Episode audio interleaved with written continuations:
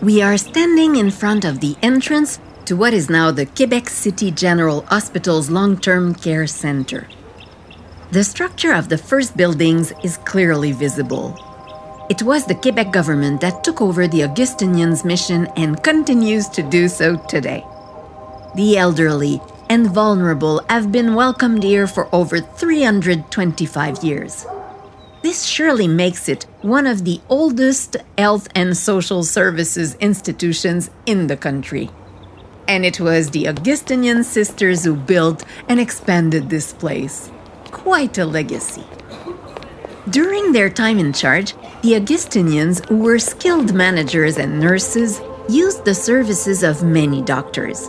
One of the most famous in his time was Dr. Joseph Painchaud, who served the General Hospital from 1833 until his passing in 1871. He was a very popular practitioner among Quebecois and could be seen everywhere from morning to evening roaming the streets of the city, making house calls on horseback. He practiced at the Marine and Immigrant Hospital at La Pointe aux Lièvres and was a professor at the Quebec City Medical School. He enjoyed great prestige and became one of the most acclaimed lecturers of his time. During his lectures, he addressed health issues, specifying I am speaking to the people, not to the scholars. He was quite the character. He was strongly devoted to the sick and the poor, and a precious ally of the Augustinians' mission. The most striking thing about the Augustinian General Hospital is the warmth, cleanliness, and dignity of the care. Believe me, this is in stark contrast to the Marine Hospital, the other hospital where I provide care. At the Marine Hospital, immigrants arrive in bad shape. They are treated and leave with a clean bill of health, or at least that's what we hope. At the General Hospital, however, you come in to live. Some people are admitted because of age or infirmity, others because of poverty or homelessness.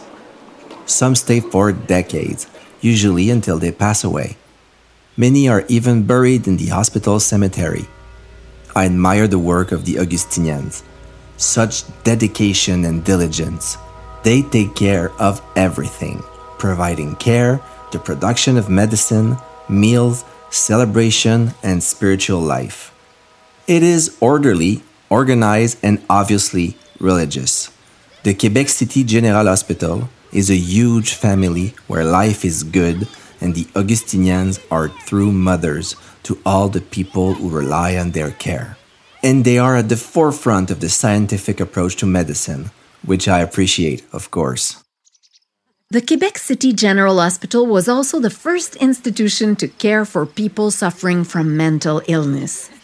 As early as 1717, the Augustinian nuns took in women who were said to be insane or deviant at the time. Those women, entrusted to the Augustinian nuns by their families or by the state, were held in a house that was very close to where you are now, in an area that is now occupied by the cemetery. In 1725, a house similar to the one where women were owned was added for men. The care and living conditions of those people are very rudimentary and would appear inhumane to our modern standards. However, it was not for lack of dedication. When I arrived at the General Hospital, the Augustinian nuns were still providing care to the insane, a mission they had been carrying out since the days of New France. They did their best with compassion, but also with the limited knowledge of mental illness at the time. There was little distinction between the more serious cases and the milder ones. People were locked up, deprived of contact with each other.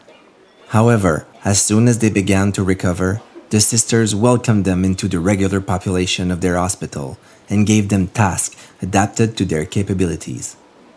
Some of these people even returned to society. Throughout the 19th century, medical knowledge evolved greatly. In 1845, a vast study of mental health care in Quebec led to the creation of an asylum in Beauport. The new medical approach consisted of encouraging contact between patients and other people. No longer did they want an asylum to look like a prison. I accompanied patients from the General Hospital during their transfer to this new asylum. Some had been locked up for over 20 years. It was especially touching to see their amazement at the city and everyday things.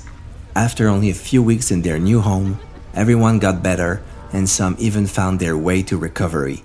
A great example of medical progress.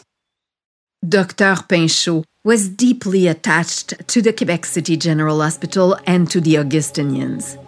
Upon his death, he bequeathed them his great dictionary of medical sciences in 51 volumes.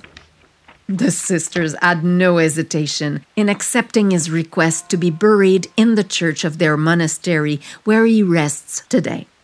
The 19th century was a period of significant transformation at the General Hospital. In addition to the transfer of mentally ill patients, the Augustinian sisters also closed their boarding school for girls in 1868, which had opened in 1725.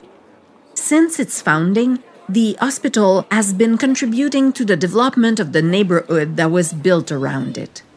Over the years, the Augustinian sisters have also responded to the needs of their neighbors in many ways. This project is the result of a partnership between the Augustine of the Monastère Saint-Augustin and the Commission de la Capitale nationale du Québec.